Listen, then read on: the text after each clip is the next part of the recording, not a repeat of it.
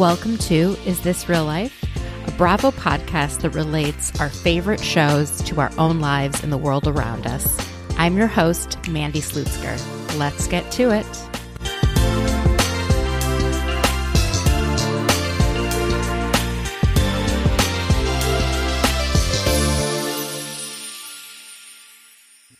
Hi, everyone. I hope you had an okay week. As you're listening to this, I am probably in Las Vegas at BravoCon. And I am just so, so, so excited. I'm sure more news will be coming out throughout the week, but I am recording this early, so you're only going to hear whatever happened through the evening of Wednesday, November 1st, okay? Because that's all I've got. I'm sure next week when I am recapping BravoCon, there'll be a lot more to share. Of course, this week, me and my guest get very into the nitty gritty of the Vanity Fair article about a reality TV reckoning with Bravo which my guest was, she heard a lot of new things for the first time in that article. For me, I had heard most of it before and kind of felt like the article fell flat, um, with the exception of everything that went on with, um, Ebony Williams um, and the fallout of Ramona being pulled out of BravoCon, all that was really um, interesting and sad and infuriating. Um, but everything else in that article, just I don't know. I I was not convinced, um, but we have a long, robust discussion about it. So would love to hear your all's thoughts. Um, so my guest this week is Katherine Collette. She is an author in Australia, and we talk a lot about the article, and we get into Salt Lake City and everything going on with all the, you know, messed up relationships between moms and daughters, uh, and so many funny things that happen also alongside all of the drama. And then, of course, we finish out with the end of this season of The Real Housewives of New York City. Next week, I will be back recapping all the shows. Um, but again, if you guys uh, are at BravoCon or were at BravoCon and missed me, like just reach out. I am hoping to meet as many of you as I can, and I will try and capture as much content as I can and as many stories as I can to share with you all. I am just. I haven't been this excited for something, I think, in like four years. So I am very, very pumped. Um, anyways, as always, if you enjoy the podcast, go ahead, give it a five star rating, and leave a kind review. If you have anything you want to reach out to me about, you can DM me at Mandy Slutsker. I'm probably going to be a little slow on the response these next few weeks, but um, always love hearing from you. We will take a quick break and then back with Katherine Collette.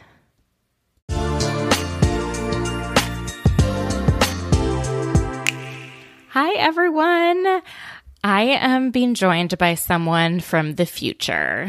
she is, I believe, 15 or 16 hours ahead of me in Melbourne, Australia. We've got Katherine Collette, who is an author that's published two adult novels and has two children's books on the way. And she also co hosts a podcast called The First Time, which is about writing and the experience of publication. She also happens to be a Bravo fan, of course. How are you doing, Katherine? I'm very well. I um I'm so excited to be talking to you, especially as we've been talking off air. This is like right before you go to BravoCon. Yeah, we are um about T minus 12 hours from takeoff. and so I'm just recording exciting. because we got to get the people what they need. mm, that's right. there is so much to discuss, but before we get into it, I just need to know how did you find Bravo? I always love talking to international mm. viewers because it's a little harder to find when you live outside yeah. the US. That's very true, actually. Um, the first Bravo show I ever watched was Vanderpump Rules. and I don't even know how I would have, I think perhaps it was on Netflix at the time. And I stumbled across it. And I can even remember the scene. It was between Jax and Stassi. And Jax was lying about having cheated on Stassi. And for some reason, that just, I was in. I was 100% in. I got into Vanderpump Rules and then I started watching um, Real Housewives of Beverly Hills.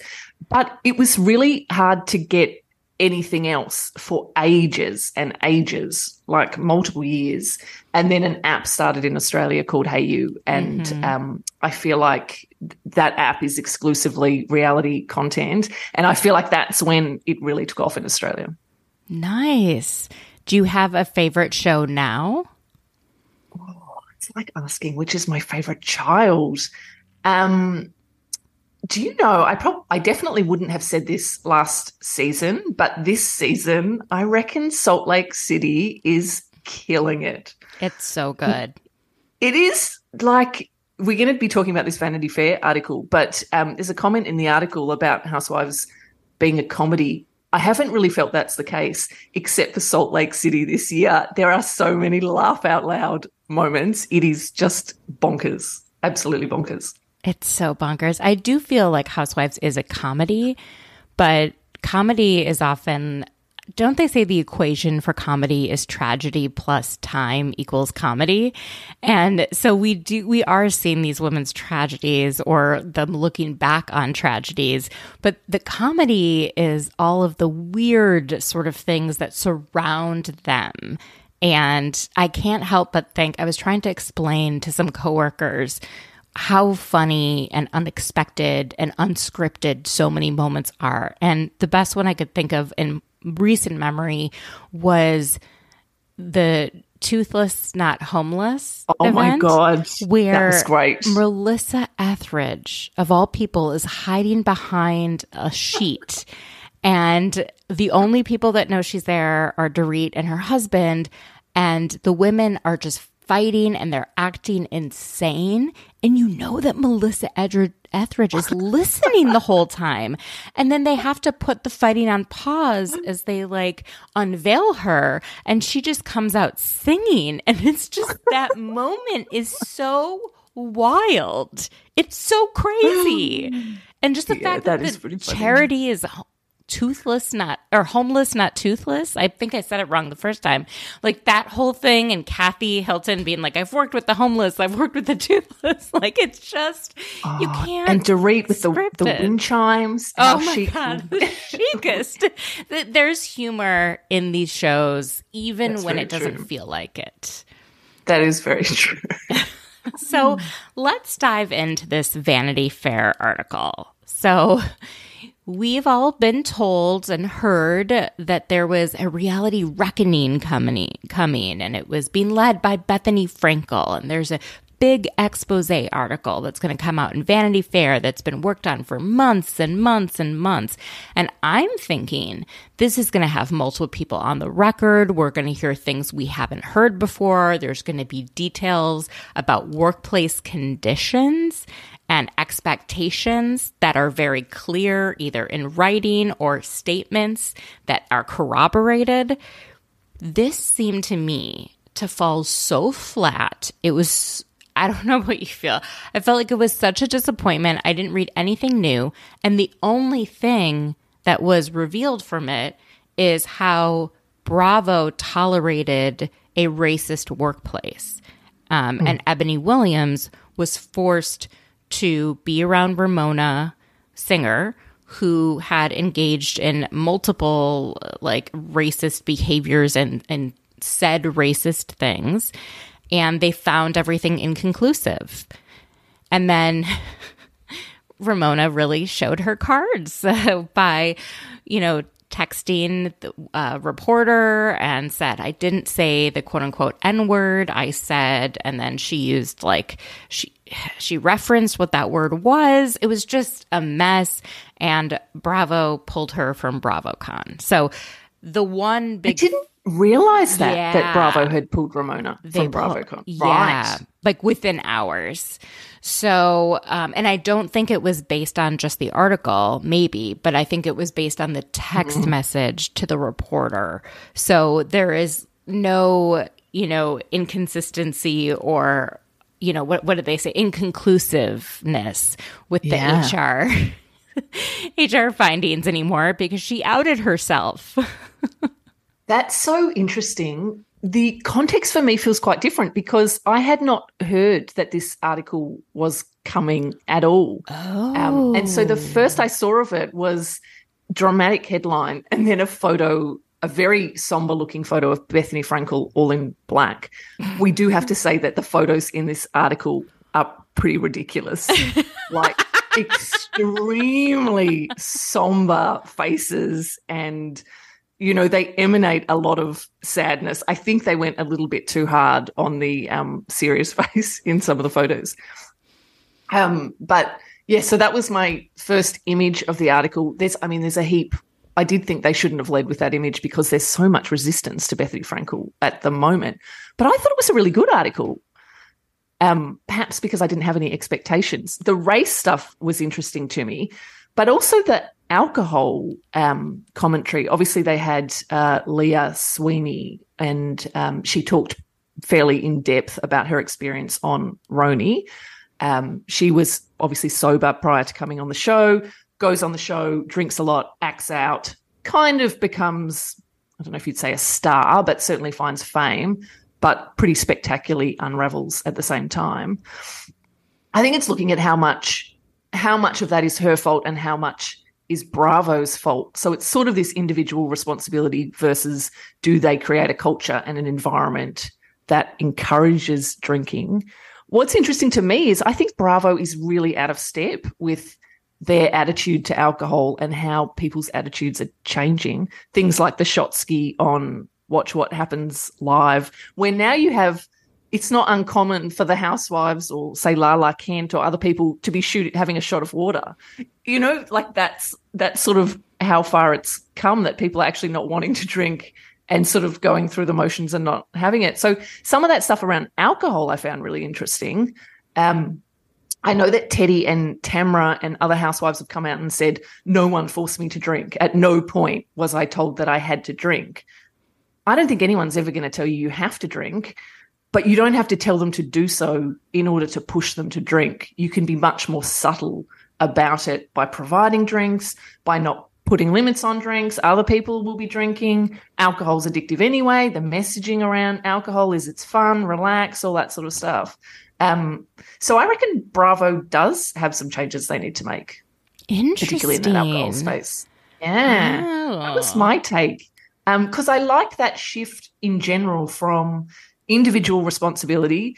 It's very easy, particularly with Leah, who in many ways is not such a likable um, housewife, particularly in the Ultimate Girls Trip season. Um, so it's easy to say she's made bad choices.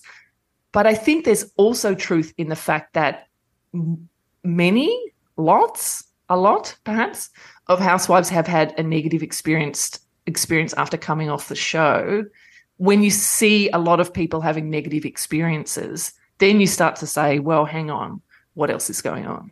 Yeah. I think the negative experiences are primarily fame and social media and regular media, where people are talking about you in the press. They have this idea of you, but they may not know you at all you know, you're judged by your worst moments. Um, but that's no different to me than other reality shows. What I think is unique about The Housewives is that many people come back year after year. And so they become professional reality stars where they know mm. what's going on with production, where they know how this all works. And where I think people are naive is when they come on things like The Bachelor and they're 22 years old, 23 years old. They can drink as much as they want. They're not given food, like that kind mm-hmm. of stuff. And that has changed after there was a sexual assault that occurred on Bachelor in Paradise a number of years ago.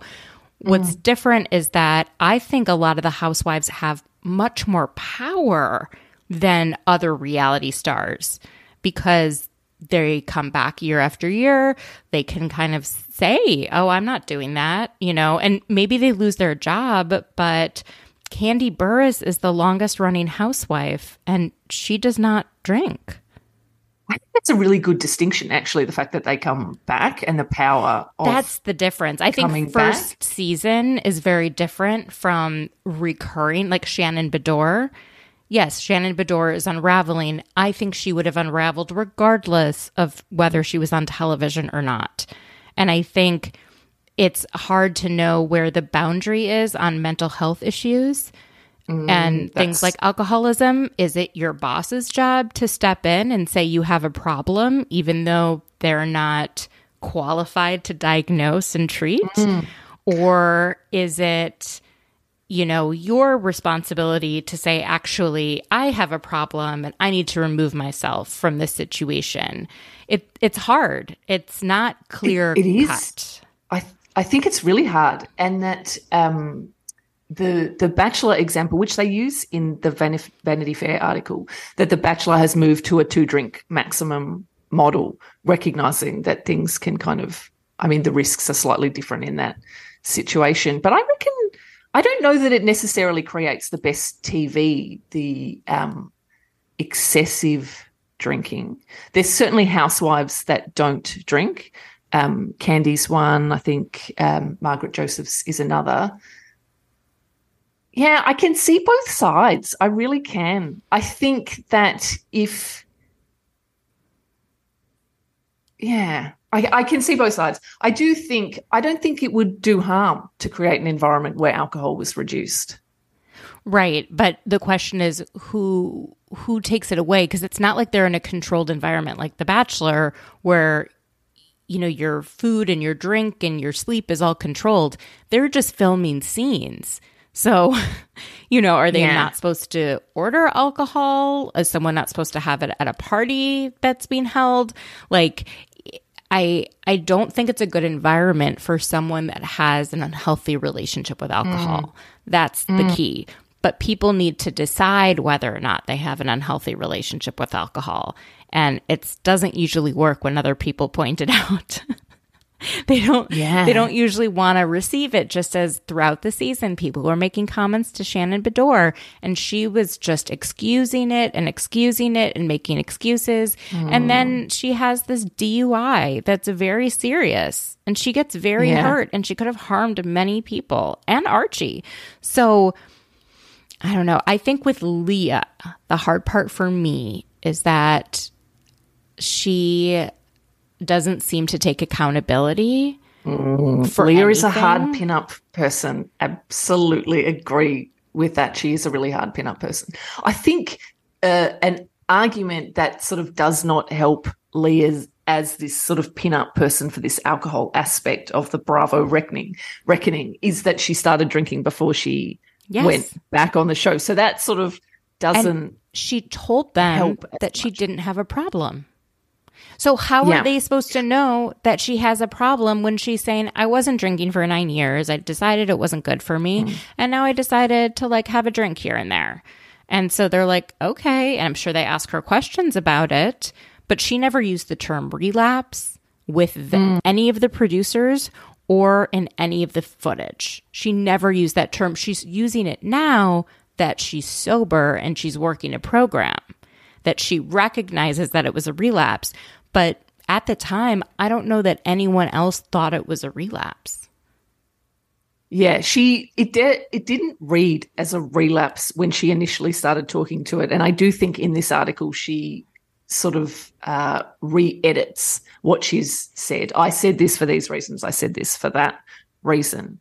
But I do think, and maybe it's just a critique of alcohol in culture. We sort of have this category of alcoholic or problematic drinker that is such an extreme um, definition that it's so long as you're not that, everything else is okay and is acceptable. Whereas we wouldn't apply that to other drugs. We wouldn't say, oh, there's an acceptable level of cocaine use or an acceptable level of ice use.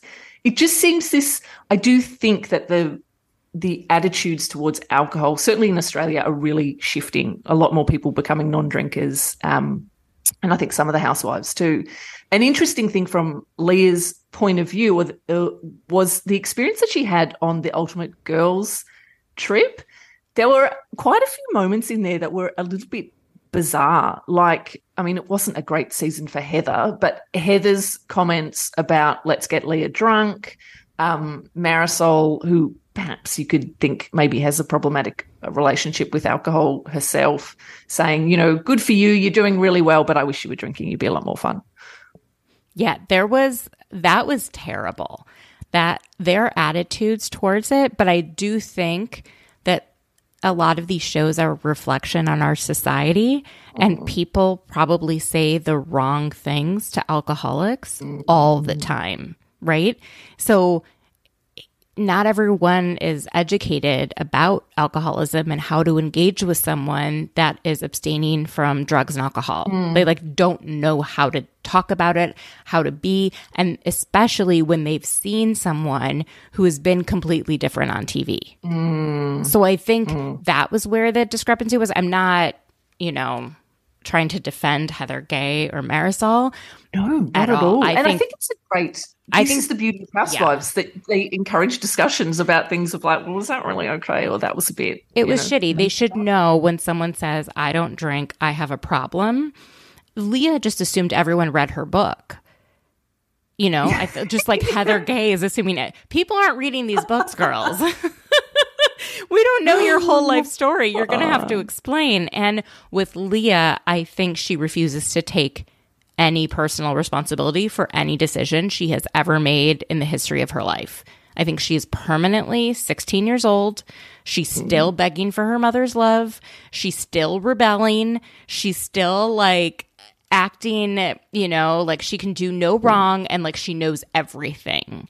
And it's rubs a lot of people the wrong way what the thing that rubbed me the wrong way is that she's rewriting history mm. and she's saying, "Oh, I said that because of whatever." How is a producer supposed to know what you mean if you are saying something and you mean something completely different? You mm. need to be clear with your words. And if I don't know, I mean, I don't want to like say because I would never go on reality TV. But if I did and I ended up in a psychiatric hospital afterwards, I doubt I would ever return to the television. Mm. It is insane mm. to me that she's like, I had to be hospitalized. I was in such a bad place. Like, that makes me feel terrible. I hope she's getting help. I hope she said eight days, mm. that's all insurance would pay for it. Like, girl, get better insurance. I, I, you have access yeah. to a lot of wealth that people, other people don't have. Like use it on therapy, on going away for a bit. Like do what mm. you need to do to get better so that you can be there for your kid. But don't go back on television and then blame the network. Mm. That's how I it feel about a, it. I just curious choice. And particularly because we've watched a couple people get sober on these shows, yeah. uh, including Lala, who is around alcohol all the time. I don't know how she does it, but she says, and I know all the production companies are different, but she says that when she made the decision to get sober and she told production, they were like, okay, what can we do to create an environment, supportive environment for you? Which scenes are you uncomfortable filming? Are you uncomfortable filming at a bar? Are you uncomfortable filming at this party? Like, how can we be supportive? And there was a period of like seven or eight months that she was sober before they started filming again. And she said that yeah. period was really helpful. Had she only been sober a couple months, she wasn't sure that she could do it, mm. but she did. And the more she did it, and the more everyone else like was on her side and ordering mocktails for her and all of that, she kind of came into her own and she's still interesting television. The idea that you have to be wasted to be interesting is something that you're telling yourself. Leah is telling herself that. She thinks the producers are insinuating it. It's in her own head. Mm. I think. Like I hadn't on. actually heard Lala talk about the help that or the supportiveness of Bravo. It would have been interesting to have that counter perspective in this and article it's a different it's evolution which is a different production company than shed media which is what produces the real housewives of new york. So i don't know if the different production companies have different ways of dealing with it.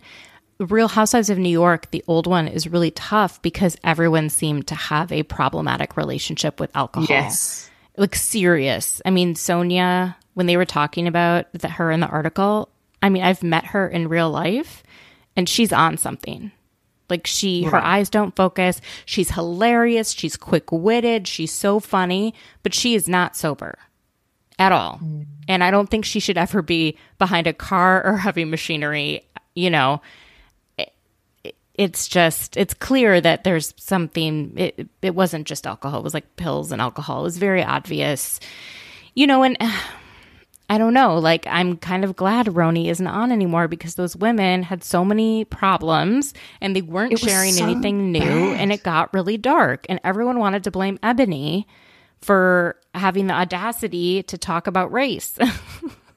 but the truth Ebony, is, they all sucked. it was, yeah, it was a bit of a train wreck that um, those like the last few seasons of RHONY. Ebony is in this article. She, I mean, she comes across so well. She's got such oh, credibility. brilliant. And, yeah, she is excellent. And I think the race discussion is super interesting. I think as a white Australian woman, um, Housewives for me has been so educational on race issues in the US, but also equally in Australia. Um, I do think Ebony from a housewife's perspective. And admittedly, she was in a group that was a very strange little group of people. I don't think it worked in that respect, but I think her approach to race was far more formal in, in terms of education, whereas something like Potomac, you really feel like you are just listening in on conversations these women would actually have amongst themselves. Oh, I agree. I don't know that Ebony fit into the Real Housewives format. I think she's meant for a talk show where she is able to like show all of her wit and her intellect and her, you know, ability to verbally spar with people in a way that about like important topics, not about the stuff mm. that they normally talk about. So, uh, yeah, I totally hear you on that. The other one, just talking about um, people going to rehab. I'm going to say Raquel, Rachel, Rachel Leviss. Yeah. What is what is your take on? She was included a little bit in this article. What was your take on that? Since she didn't provide any quotes, like I don't really know, but it sounded as though she has a probably some sort of a personality disorder. I think you know based on things that she said um, publicly and after coming out of rehab. I feel like she has been diagnosed with something and is being treated. And, um, but I don't know how would Bravo know? Like they didn't know she was having an affair. Like they they didn't know. I don't know. That's people true. like people have panic attacks on camera all the time because people have panic attacks in real life all the time. Mm. It's not a out of this world thing for it to happen. I just I don't know what were they supposed to do? That was a tough reunion, wasn't it? Like yes. I actually was listening yes. not that long ago to episodes that you had done on that Vanderpump reunion. It was just too fresh, wasn't it? Like it it it was hard to watch. They particularly because you see it in, in a delay. In a de- yeah, you see it in a delay, and it was like wow when Ariana said, you know, go fuck yourself with a cheese grater. She doesn't even remember saying that. She said that she blacked out during the whole thing. Uh, she was in such anger, and mm. you know, I just I think they did it too soon, and I know that it's like really hard to get a schedule together and all of that, but it felt that sticking to it too soon and you know what's andy supposed to say to someone who's just been so wronged he, he might say like all right all right like that's enough i think that's what he should have said to that comment but I don't know. Oh, that's. Yeah. Reasons we do not go on reality TV. We just watch from the safety it's of our own homes. It's complicated. It's like, you know, in real life, people say things to you that you don't like, that are mean, that are harsh, that are racist, that are homophobic, that are anti Semitic. Like people say shit. And you can't create a world where that doesn't exist or I know that workplaces are trying very mm. hard to create a world where that doesn't happen. But uh, I, the racism stuff is the true, like, big dump, this mm. big story from this article because this has all been out there. It's just never mm. been corroborated and confirmed by a journalist. it feels irrefutable too, doesn't it? Like, yeah. And I always believed it, but it's like it wasn't out there in any documentation. So how how do you know? Like Ramona was... has had a free ride for a long time though. Yes. She's like the degree to which they have backed her in situations is yeah. I, I'm not sure what their thinking has been in doing that. I was even talking to my friend Jody that I'm going to BravoCon with, and she said last year at BravoCon during one of the Ask Andy sessions, someone got up and said, Why are you having Ramona Singer on Ultimate Girls Trip?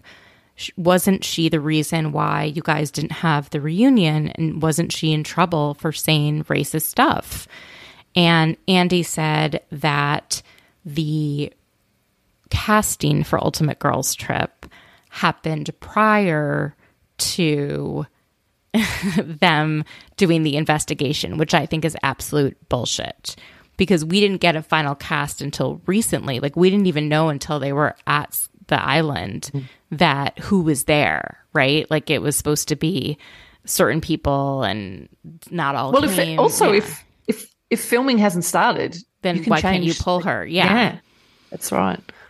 Yeah, it was it's tough. They have uh I think it was really easy for them to get rid of Jennie Nguyen from the Real Housewives of Salt Lake City because she was a first-time housewife and she didn't have a lot of fans.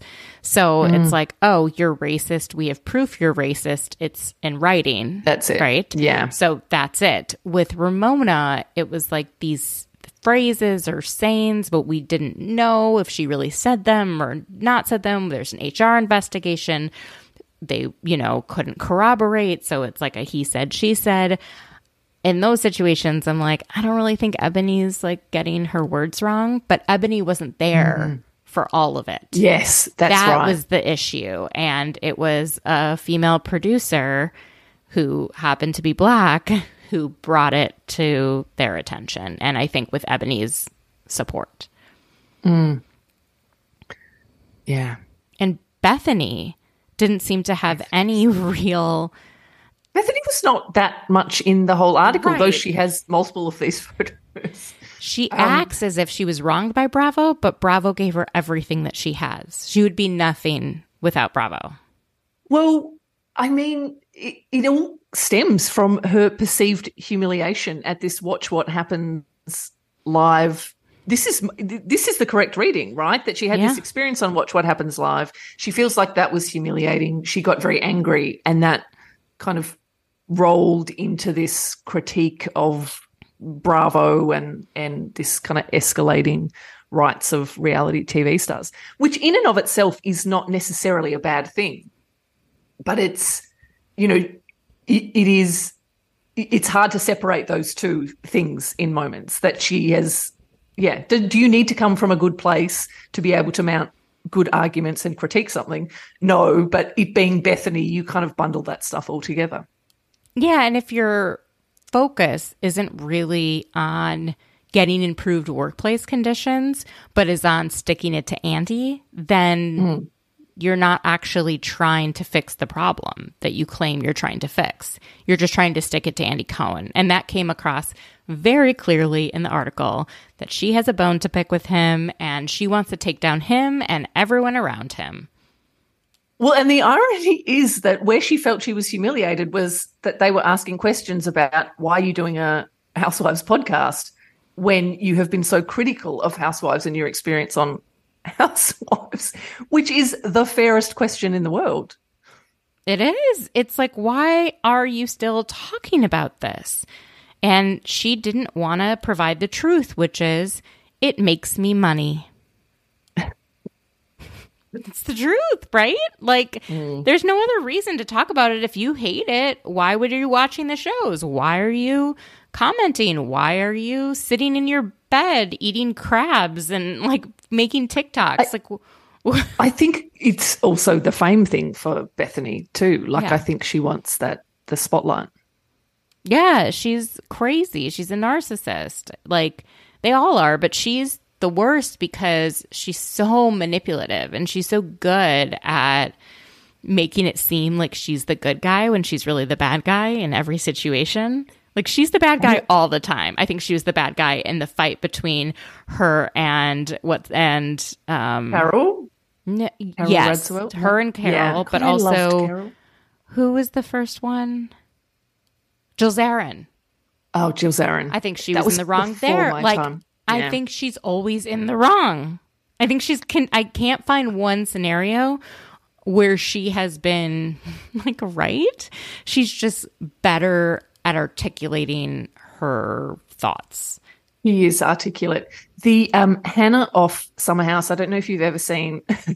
Hannah Berner. Maybe- I don't. Hannah Berner. So she, for a brief period of time, was doing sort of take off uh, parody videos of Bethenny Frankel reviewing. I think it was reviewing Makeup. thing like makeup and stuff, and and also eating things. Sometimes Yep. she would buy like multiple. They were so funny because Bethenny has such a weird, unusual way of. I don't know if she's bought a couple of different donuts and she's saying that this donut's better than that donut, which is an unusual thing to do begin with. Um, she sort of stuffs the food in her face. She talks with. Have you seen these It's- videos? Yeah, she's I haven't Like, seen Hannah's do- The parody them, is but gold. It's very very funny. I just I can't with her. I just don't think that I don't even like when she's helping in a crisis anymore. It it's mm. like you're making this about you. You're trying to say you're the one that's fixing everything. Who gives a fuck about the Red Cross and all the UN and all these other people? Like, mm-hmm. And if mm-hmm. you're doing good, great. Why do you have to publish it? Yeah.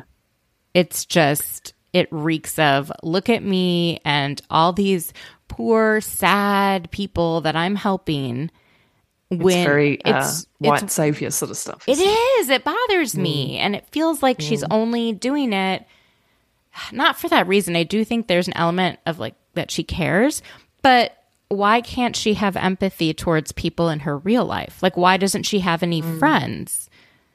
You know why the only people around her is the person she's engaged to and her daughter and mm. everyone that works for her if you're not on her payroll she doesn't spend time with you like she doesn't have real friendships because i don't think she can extend empathy to anyone other than people on a tv screen who are experiencing an earthquake or a war Yeah. I think it's. I'd agree with that. sorry i like i just that article i'm just like this is the bombshell. We've know that leah is an alcoholic. We know she doesn't want to take accountability and is going to blame everyone else for her decisions. Like I, I don't know what to do other than hey you shouldn't have agreed to go on this show. Hmm. And especially once you got sober and then you learned about oh this is a problem that i have and i really this is how i'm going to work my program why go on it again like why keep making and then sue the network for having a disability like I didn't understand completely understand the connection with disability. Is alcoholism defined as a disability? Is that I think that's the argument that they're works? making. I mean, it is, Yeah, okay. I believe, a diagnosis in the official like DSM 5 is my guess. And so any diagnosis of mental health concerns can is considered, I believe, a disability under the Americans with Disabilities Act and workplaces are supposed to accommodate for Right. employees with disabilities. But I don't know I mean, w- did she ask for certain accommodation? Because you actually have to disclose whether or not you need accommodations in your workplace, right? Right. They That's can't um, discriminate against you in hiring or anything like that. But if you start and you say, I have dyslexia and I need these tools in order to be able to do this thing, or I need this much more time, or I need um, a sign language interpreter at large meetings, or, you know, there's just so many different ways to accommodate in the workplace, but you have to be upfront about what those accommodations are, and the workplace has to provide them. I don't know that there was ever a conversation about like I mm. have a disability or I, I'm dealing with alcoholism. This is what would be I need in order to film, right? Mm. Like you would have to kind of say. But if your issue is alcohol and everyone else drinks alcohol that's there, it's how are you supposed to That is a remove it? com- you make it so Yeah. that It's it's complicated. It's very complicated. Yeah. If they were to have like a good example is I need once a day to stop filming so I can go to a meeting. That would be an accommodation. That would yeah. make a lot of sense. But removing alcohol is mm. a tough one. Yeah, that's interesting. So I don't I don't know what she's saying that she asked for that they didn't provide. That you would have to be able to prove, I think. And listen, all the lawyers listening, you tell me if I'm wrong. But mm. I would think that well, she would have to prove that she has a disability, that they knew that she had one, and that she asked for specific accommodations and that the accommodations were not made, and that she lost future work opportunities as a result of them discriminating against her specifically for her disability. Mm. Which seems like a difficult argument to mount, even through what she's said in this article, it where is. she admits, "I said this, but I, I didn't mean that." right. Yeah. It's not well. I don't know. I just, if it were me and I had this terrible experience, the last thing I want to do is go to court like and relitigate everything. I just want to put that chapter behind me and focus on what I can control. Well, it sounds like though she thought she was lined up for the legacy show. I, am not excited about this legacy show whatsoever. Um, but then that was pulled. I don't know at what point they took legacy away. Maybe they after take legacy away, they just never offered it to her. Right. They told okay. her she was being considered for it. Now, again, if I was Leah and I had a problem with alcohol and I didn't get along with the other women, I'd be like, oh, take me out of the running. I'm not interested mm. in doing that. I don't think it's a good thing for me. But she keeps coming back. And is that. This is the fame thing, though. Fault? Maybe she has an addictive personality, you know. I mean, clearly these women do, but whose fault is that? That she can't stop being on a TV show. The um, that is true. The there's a housewife that they don't name in the interview that I want to know who that is that admits to being. I think they make a comment about having been at BravoCon, and it gets to the end of BravoCon. And obviously, they've been around fans, hundreds of thousands of, or however many, tens of thousands of fans for those three days. And this housewife turns to the other housewives and says something to the effect of, How can I ever top this? Like, this is the, the high point of life to have this level of, I guess the implication is to have this level of adoration. Yeah. I mean, and I'm going and I'm just going to willingly just like oh. kiss everyone's ass all weekend. Oh my God. I am desperate to go. If they took the show on the road, I would be there 1000% right? if they had an Australian version. Yeah. What I hope they Absolutely. take away from it isn't just like I'm a fan, but thank you for putting your life on TV. I would never be able to do that. It's a very brave thing to do to show all aspects of your life, including the things that aren't pretty and to share that with the world for our entertainment so that we can uh-huh. escape our lives when they get really crappy and watch your crappy life. well, it is though. Like that's such a good way of putting it. That yeah. is what I think fans are grateful for. And I think these people, these housewives go on TV thinking they have a certain story, and actually the story that they have is a bit different to the story that they thought they would be telling.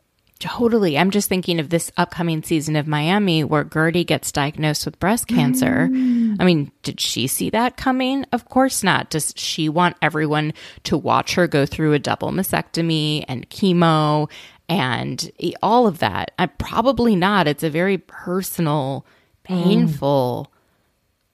Mm. Uh, uh, awful. I mean, the worst, probably the worst thing that happened to you, other than the death of your family members. Like, and mm. she's putting it all out there. And I bet people are going to do more breast examinations as a result. I do believe that. Or they'll say, oh, I did feel the lump, but I didn't think it was anything, but let me go get it checked out. Mm. That always happens. Like Teddi Mellencamp coming out and showing all her scars from melanoma. She says so many people go get checked out at the dermatologist after. Which helps her too yeah. you know, to navigate that process, I think. So it sort of yeah. has this mutual benefit.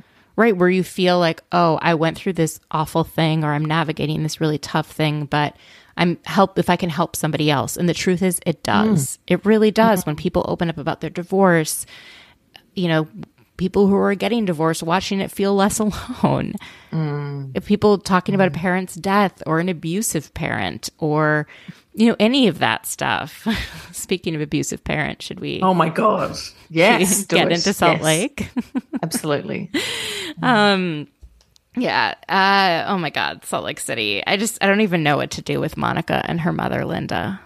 It's dark. It's it's it's pretty hard to watch. Last week's episode wasn't last week it was the week before um where monica's mother was at angie's party and sort of my reading of her in that situation was she's the one that wants to be the star. And it seemed, it didn't seem quite so dark in that setting. You sort of were like, oh, couldn't you stick up for your child or just sort of not completely undermine her publicly? But this scene of the two of them having a meal, I don't, they don't get any way through the meal, is really hard to watch. Very, very uncomfortable.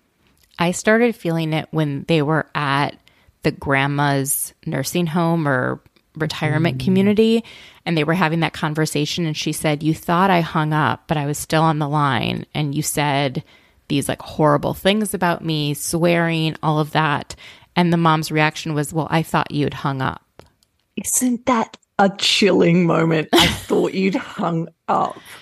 What? It's that's Just... wild. I that mom has so many problems but I think she also wants to be famous she absolutely wants to be famous. She does not need to go on Instagram or Twitter to tell her side of the story. It's so unnecessary. We're watching Monica. This is Monica's opportunity to tell her story, not yours. You're not, you're on the show, but you're not a character on the show. So these just, I mean, you can sort of see that cyclical element in that Monica's mother was also also treated poorly by her mother. Yes, there, there was this element of pattern, which to explain sort of like this is being passed down generation to generation. And she did say it's because these women got pregnant when they didn't want to, and then they would, you know, take it out on their kid that they had that the kid wasn't really wanted at that time and then feel like those moments in their youth were taken from them and then her mom mm. is trying to chase her dream you know, because she never got to chase her dream at 18 or however old she was when she got pregnant. And it's just a really good reminder that mm. um, birth control exists and people well, should have abortion. access to what an abortion. Yes. And, and, and the consequences of, mm. of, of getting pregnant and starting a family at an age that you're not ready for can have detrimental effects on yourself and on your children. The um I would love to know more about the they keep referring to them. So Monica's mother dropped Monica at a house in Pennsylvania. They just sort of say those people. Like I kind of want to know who are those people? Are they still friends? Like was that a positive experience? I definitely had questions about that bit while also, I mean, that's not the point of it, but you kind of have this hope that actually those people were really nice and she had stability oh, for a period of time. Totally, but it's still an abandonment. Mm. Do you know what Absolutely. I mean? They could be like the perfect, mm. wonderful family that probably makes her feel like an outcast. Wow, I didn't grow up with a family like this. I'm the different one at the dinner table. I'm the one who, when they send home a thing at school and you need a parent signature, I have to have these other people sign it for me. Like, I wonder mm. if there was a formal process because to transfer like power of attorney, mm. I don't know, like to, to make them the, the permanent guardian for a period of time. You can't just leave your child mm. with somebody mm. else. She's like, I visited every weekend. Oh my God. Like, you literally left Aww. your child in a different state. Mm, How yeah. is that okay? I mean, it's very easy as a viewer or an outsider to say, but at what point do you say this relationship is not is not good for me? I think they would both have to talk separately to professionals to make that determination. And it sounds like they're willing to go to therapy together, but what I heard was Monica's mom being like, we could get more scenes together. I'm giving Yeah, them what they want. So we'll- Completely. like, I don't think she actually wants to fix it. It, that felt so. I completely agree with that. There almost felt like there was this moment in this scene where she kind of it was going in one direction and she made a conscious choice. No, I'm going to say therapy and and I'm going to come across as the reasonable one in this in this discussion by by virtue of suggesting that. I think people who have these tendencies always think that they're going to come across as the reasonable one in therapy. Hmm. Right? So, and then they never do. like, you know, therapists are trained and they, you know, and it's just the question is, I think, where what's next? What what is the ultimate goal and like how will do you get there? I do feel like Monica needs to address her pain in some mm-hmm. way because she's taking it mm-hmm. out on everyone around her. And it, she's saying that she's been wonderful to her kids, but I'm sure they're impacted if she's so hurt and in so much pain. They know that. They can tell, it is. you know. it's hard to break that stuff. Yeah, So I hope true. that she is able to work through that so that you know it's not easy. It takes time and effort and a lot of money to pay professionals to like go through your trauma with you and have you retrain your brain how to process it as an adult versus a child. The other to segue to another story within Salt Lake, very awkward moment between um, Whitney and Justin around where she says, "Have you called the therapist yet?" That was such a weird scene. Yeah, Did you response to that scene? That seemed like she's trying to hold Justin accountable to do the things that he says he's going to do, but he doesn't do them because he's back at work again. That's Mm. Which how seems I- like a straight a straightforward thing. Like he's not really abrogating his responsibility. He now has a job and and obviously you have to negotiate things within a relationship and a household and all that sort of stuff. I think Whitney's argument is I have a job and I still make time to do the things I'm supposed to do, but you, it's too much for. I don't get the choice to have it be too much. So you still have to do things for hmm. us as a couple and us as a household, even though you work, right? That's, I think, what she was trying to get across. That's true. She did mention that, I think, at, at one point. What is he doing? He is because he Okay, they haven't divulged that. No. I mean, he did marketing stuff, but everything in Utah seems to be like a multi level marketing. It does. Is that like their number one GDP item or something? like it certainly reads that way. Yeah, I, I don't know why. Utah is a very unusual state. If I had to choose any state in the country that is the most unique and different from every other state, I would say Utah. I think the experience living in Utah is so vastly different from other American experiences. Is that because of the Mormon element? Is the biggest in Utah? I think that's yeah, I think that's part of it, but there has to be other reasons too. I just don't know. yeah, Culturally, it's just very different. a Um, anomaly. But then again, it's very culturally different in the South than it is from the far north. I'm sure it's very different in Australia or not Australia, um, uh, Alaska and like Hawaii. You know, those are very different Yes. also. Yeah. But, you know, it just seems so foreign to me. Yeah. Salt The- Lake does. the the standout on the theme of Mormonism, the standout moment for this episode has to be Lisa Barlow sitting with John Barlow and her son, shoehorning herself into what is a a pretty sort of um, nice, touching conversation they're having. Uh, to tell a story about how she came home one day and saw her college roommate dressed in all Lisa's clothes, sitting on the bed saying, I just wanted to see what it would be like to be you for a day.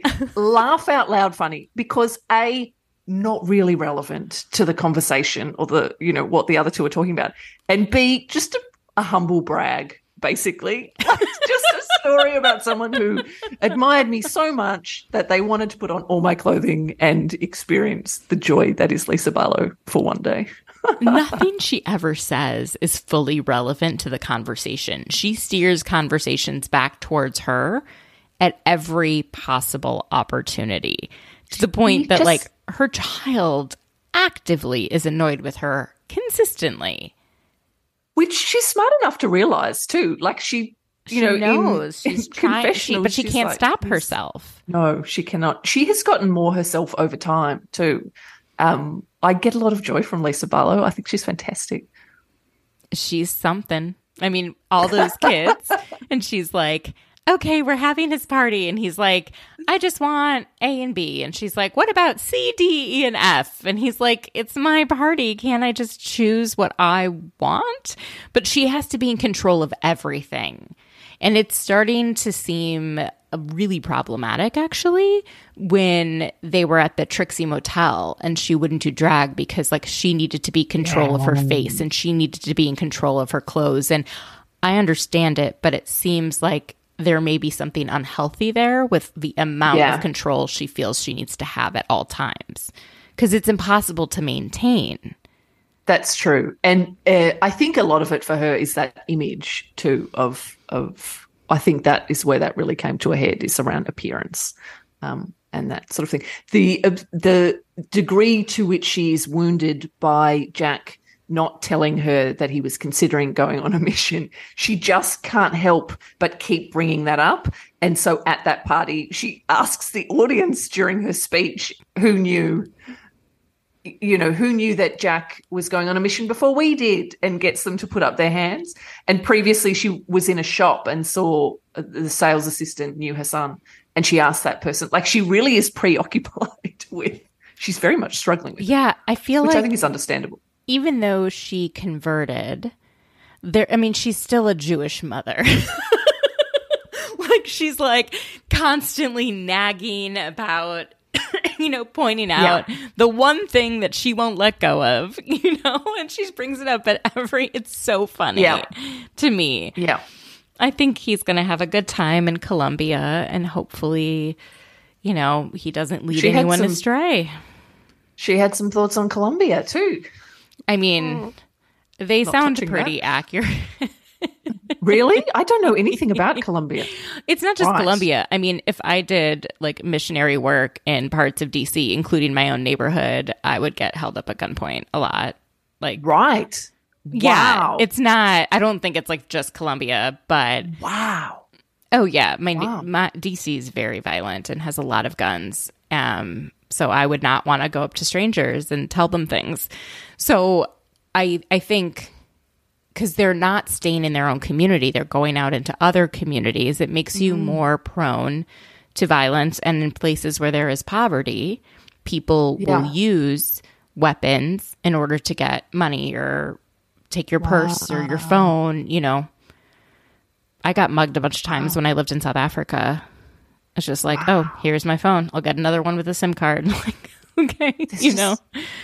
Wow. And they're young. They're like 14. It's like I'm not going to fight with a 14 year old with a knife. Like no. here you go. You know. So Which I don't think that. I think yeah. in Australia you guys have like very few weapons. So maybe, mm. but if you live in a any time you've ever been anywhere where there's a lot of like weapons, they get used. Not necessarily yeah. with the intent of harming, but with the intent of scaring into getting what they need. Yeah. Yeah. Or what they want. naive about that. Yeah, I don't think it's it's odd. I mean, Colombia also has a really long history of like narco trafficking and um, the government being sort of kind of run by these param- paramilitary groups. Um, all of that comes with weapons. All of that comes with mm. power dynamics. You know, now there's a huge influx of Venezuelans living in Colombia that, you know, have fled Venezuela, and it's there's just some unrest yeah. there. Mm. I think the last thing people need is someone being like, "Hey."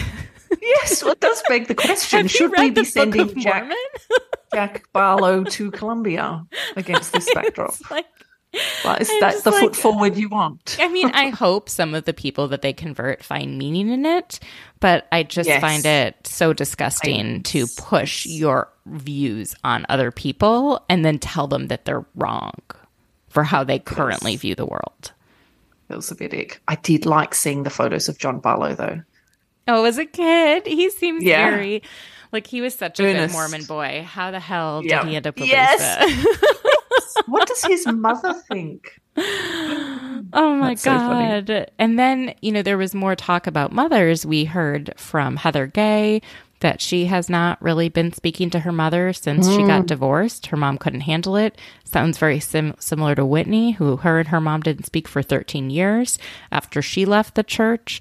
So there does seem to be a lot of um, mother daughter pain yes. in this group yeah. that I don't know that I fully realized until this episode.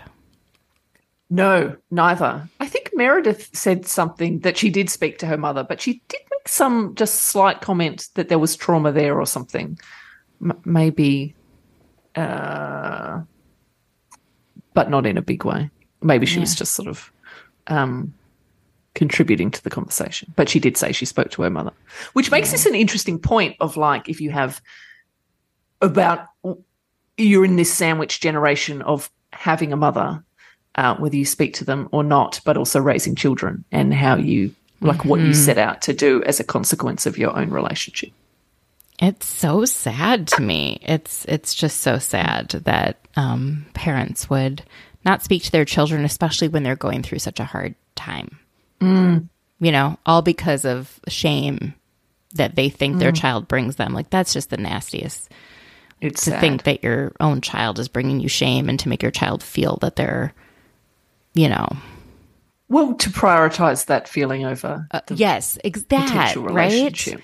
Yeah. Oh, it's so yeah. upsetting to me. It is super sad.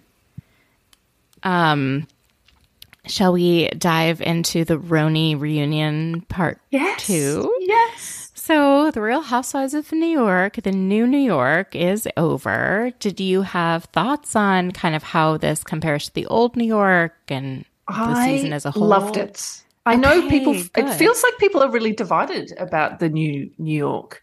Maybe that's just what I gleaned from Twitter, but I absolutely loved it. I loved all of these women. Some of them I also didn't like, but as a group, I thought they were fantastic. They embodied what I think of, I mean, obviously an upper class, wealthy part of New York, but I liked, um, I thought they were cool. And I think that's fun, like watching cool people. Um, yeah, I really liked them. And I had, I had really disengaged from the old RHONY, which felt, and it's not a consequence of the age of women in any way, but it felt very old and tired and that problematic element around alcohol. They were not, none of the women, I think, were in happy spaces in New York. Um, whereas this new group do feel like, you know, they're living their best lives in many ways. Or, yeah. you know, seem to be living their best life. And then you get to see behind the scenes of what, you know, what challenges they're actually navigating. Yeah, I really liked it.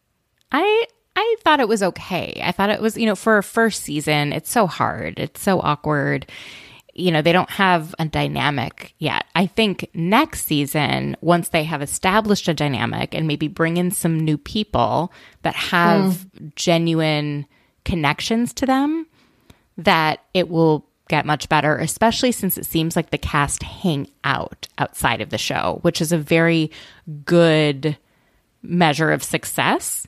Because if they show up just for filming and they never are friends outside, it shows. You know? Agree. Yeah. So I think that bit is very nice. Although Jenna does not hang with the gang. She's not. Is that right? There's no way. Do you think she's not? I kind of want her to. I like seeing introversion because I don't think we see. I mean, most housewives are extroverts, probably by virtue of the type of person that would want to be a housewife. Yeah. But I think, I think, I like seeing that side of her. I mean, I can totally see how she's unsuited in many ways, but I still like watching her, and I like the vulnerability, although her, a lot of her vulnerability is confessional as opposed to within the group. But I really liked yeah. her as well. I thought she did an okay, a good job with that stuff. I think where she loses me is that She doesn't promote the show. It feels like very Mm-hmm. forced. She seems embarrassed by the show. Um, she, it's just, she's not, her heart isn't in it. And Yeah. I don't want someone on the show who's embarrassed to be on the show. Like, come on. Like, you're too cool for Her this. heart is like, is not in it. it's not Yes. in it. And I just don't want that. I it. want it. What did you think of Ubah and her coming in real hot at the reunion? Oh, Ubah. I really liked Ubah in the season. Well, I liked Ubah most of the time in the season. The, the phone thing lost me a little bit. Um, Ubah just felt a bit all over the shop to me. She was really cross, and I actually thought she raised some decent points when she was cross. Like she said at one point, I actually had each of your back at different moments throughout this season, which I think was a valid statement to make. But she just was a bit too hot, but then would counterbalance that with um, sort of saying how well, I don't know. In the case of Jenna, I admire you so. Like on the one hand, one moment saying, you know, you called yourself Team Erin. You know, I'm really cross about that. But then on the other, that literally the next second, sort of saying, um, but I admire you so much. I it just it it felt like a shotgun going off in all different directions. You were, and you were kind of like, what? Where? Are we? What? Okay, yeah, there was a lot. Yeah, it was hard for me when she seemed to be upset with the term aggressive being used against Yes. her because it met the definition of aggressive. Her behavior did. I had this like long chat with Taria during that episode about it, and Taria was explaining, you know, the black woman trope about being an angry black woman. And it's not that she was this angry black woman, it's just she was being angry and aggressive and shouting and, and using her voice the way that she did and just being unrelenting was aggressive. You know, and so then if you can't call her that and and I can understand the mm-hmm. the pain that she must feel in being called that and no one acknowledging that that is an mm-hmm. offensive and difficult trope. But I thought Brynn said it best when she said, You're usually in the right, but you lose everyone in your delivery. And mm-hmm. she just doesn't seem to know how to deliver. I think that's true. That was a good interaction. They had a few good interactions, Brynn and Ubah. Certainly, as a viewer, they were um, the way they spoke to each other. I think, um, yeah, I think they said good things. Yeah, that side of it is a really tough one. Oh, except It's- for when Ubah said, You don't know how to accept love to Brynn. I thought Ooh, that, yeah, was that was really nasty. Yeah, that was below hitting the belt. people where it hurts. Like, I also am just never going to get over her saying she's slapped every person, every guy she's ever dated. That and that didn't really get explored much at all. I that was think just a Andy was like, let's move on, kind of a touching that. thing. Like, we're not touching Yeah. that. And people couldn't tell if she was joking or not. But I don't think she was joking at all. yeah, that was not a good moment. The other thing that was so frustrating is that because she doesn't understand all of the American English like idioms and, you know, phrases, she gets angry and she thinks she's being like talked down to when it's really just a figure of speech. And Yes. she has to get over and realize that if you do not fully understand like American English, that's okay, but don't assume everyone is coming after you all of the time, right? Just Yeah. ask, be curious, not furious. Yes, that, You I, know? I think that's great advice in general.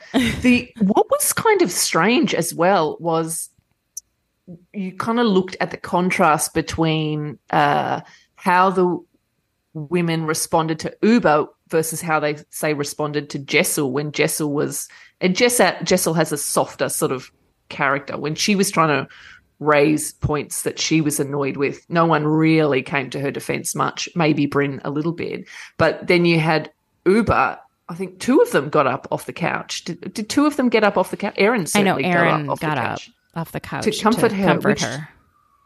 which seemed very.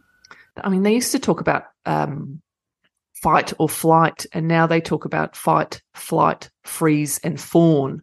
That you fawn over. That felt very fawning to me. Like it. It. it was an unexpected response to Ubah's anger. It was like once she started crying, that was when Erin, I think, felt she wanted to comfort her. But I don't know. I also felt like they didn't want to push back on Ubah and say, we understand why you were upset with the phone. Your reaction still was yes too much. Yeah, She which is true. Like it is true. Like she was right. Someone shouldn't take your phone. She really thought it was important to be in touch with her family. I totally understand that. It it meant more to Yeah. her, the phone, than other things. The phone means to other people. But she still like just being angry for that many hours in a row and not being able to get over it is to me like that is a person I can't be friends with because I don't lot. know if I'm ever going to be on the receiving end of your wrath and when your wrath is going to end. Like I I just I can't take people who Yeah. have that level of anger and don't know how to manage their anger. yeah, and I think Erin was a bit shocked by it. I yeah, mm. it's one of the most shocking things to witness an adult hmm. get angry and then blow up and that blow up to last like 7 hours straight. That's it's, it's insane. It's not Yeah, it was a lot. that's not normal. It was a lot. Yeah, to just be was a lot. unable to like calm yourself down you Yeah. know so it worries me it worries me i don't know how ubah if she's set if she's set up to be on this kind of a show if she can handle it emotionally because she seems to take things very personally which Mm-hmm. again i would if i thought someone was saying something bad about me but i'm not on tv But even that moment of uh, Jenna, whether Jenna had said there'd be cameras there or not cameras there, that did seem like a disproportionate. She took that very personally. Yeah, and she was like, I was just letting you know. Well, there's different ways to let people know things in different tones of voice. And I think sometimes she uses her assertive voice when it's not mm. necessary to get the point across. Mm. You know, mm. it's like a quick, quick uh, switch. Um, there was a lot of talk of tough childhoods. You know, I I don't know. It just felt like they weren't talking as much all the time about their dynamics with each other. Like I would have loved to know more about what the hell has been going on between Erin and Sai since the show aired. Because Yes. Wouldn't like that be they were fascinating? so close, and then all of a sudden there's drama there. They're not great. Why? Let's talk about Well, it. Also, like talk about their relationship, but also the experience for them, which Andy kind of asked a little bit about, but of them seeing themselves and like people's responses to them, particularly Sai, like the most disliked housewife. Um, I think the most telling moment for me of Sai came in the first reunion where she made some comment to the effect that "Pe- I just want people to look at me, or people do look at me and they see a really happy person, which sort of was a comment that fell very flat. And Andy sort of picked it up and put it to the group. Oh, is that how you guys see Sai? Because he didn't say this, but I think most viewers would say that's not really the way that she comes across. And then he pressed Jenna and said, What do you think, Jenna? And Jenna, sorry, no, it was Jessel. Um, and I can't even remember what Jessel said, but I think she responded quite diplomatically. Um, I wish we got a little more from Sai in that reflectiveness of, you know, I have always sort of seen myself, you know, I know these things about myself that I am quick to anger and I get easily irritated. Um, but I think she has told herself over time that she's kind of a truth teller, and those things are okay because, um, you know, they're part of her personality. But I had hoped she might see them in a different light, and I really disappointingly didn't get a sense of that at all. Yeah. I think at the very end when he was like, "What do you want to do differently?" That me, I can't remember what her answer was. I think she wanted to listen to people. Listen more. I thought that was good. I thought Erin's was really good. You know, I really hope that they um, watch themselves back and take some notes, but also not too many because Yes, this group seems too. to be so concerned with how they're viewed by the outside world. And that's not really what we want in housewives. We just kind of want them to be and Yeah. Not to be so calculating all the time. We can only have like one calculating housewife per franchise. Otherwise, it just Yes. it doesn't work. And I think to have all of them know how Instagram works and how you know the press and tabloids work and how to it's just too much.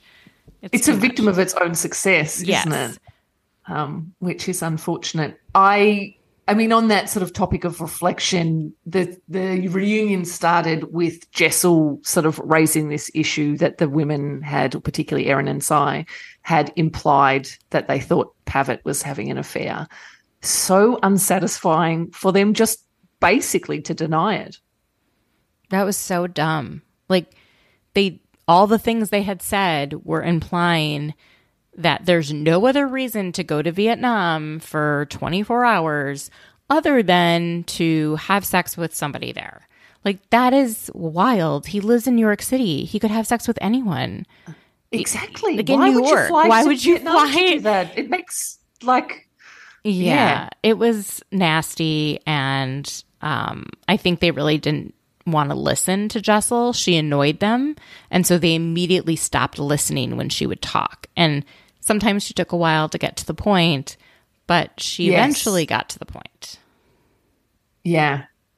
The uh the whole discussion throughout the season of Jessel and Pavit not having had sex for 18 months was such an interesting one and a great example of I don't know if you call it minutia, but the way in which different people look at something through the lens of their own experience hmm. and and even the way the husbands interpreted what the correct answer was in that situation. And so you had abe sort of saying oh i'd cheat. You know i'd find someone else. And what that kind of says about his and erin's relationship versus Sai and is it david? Him saying well the relationship would be over. And what that says about their relationship i thought that was such a great example of conflict or an issue that isn't i mean it probably hurt jessel's feelings um to you know uh but it doesn't have to be hugely they don't have to be big things to be able to get real insight to people and into their relationships That was a Totally. good one. Totally. No, I think they were projecting the insecurities that they have in their relationships onto her. And the fact that the answers weren't, well, okay, why aren't we having sex? Right? Because there's usually a reason. If 18 months go by, something is going That's on. right. So why That's wouldn't you want to address the thing that's going on? And then even Erin was like, what if I had cancer? Right? yeah And But if, even then, with like, I think the low point of the season was Abe being like, "I want it all the time," and like was just a shudder. Um, yeah, I was like, that's uh, not normal. You have like three kids. Are you not exhausted? wow, exactly.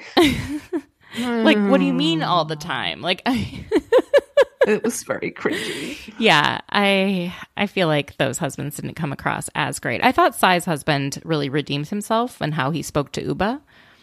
Agree. He I think- that is that is a good apology. It It's was like a, good textbook apology. good apology. Yeah. Yeah, but I don't know. I really hope that they regroup, that they, you know, get some more authentic interactions, mm. and that it's less about everyone's like personal story and explaining themselves to mm. each other because that felt like a bit too much. It's true. You want the action to be in the moment, not in the past where no one has sort of not in your family history. It was like everyone's like sob story, and usually we only get one per mm-hmm. season, and to get them all at the same time just felt really heavy. And then having them all judge each other over whose was worse. It mm-hmm. was. It felt like a sort of like race Yeah. to the bottom. I don't know. It felt just because one person had something really, really awful happen doesn't mean the other person's bad thing that they had happen isn't valid. Mm. Right. And I mm. felt like Jessel felt like they weren't taking her seriously. So she used words that she probably shouldn't use to describe her situation because they weren't acknowledging her struggle, which is very different from Sai and Brynn's struggle, you know? it's okay. yeah, I Everyone think can that's a good reading of that. Yeah. Yeah. But like, why did she feel the need to constantly use different words? It's because you weren't just letting her tell a story. You were judging it That's right. Immediately. And being in, feeling like she was being interrogated too. So, totally. yeah. oh my gosh. Well, I have a plane to catch. Yes, you do. Not you have so many hours. Um, Katherine, tell everyone where can they find you? Where can they check out your books? Where can they check out your podcast? Anything else you want to plug? Well, uh, my podcast is called The First Time. Uh, it's available where podcasts are. We have an Instagram um, account, which is at The First Time Pod. And I am on Instagram as well at K.E. Collette.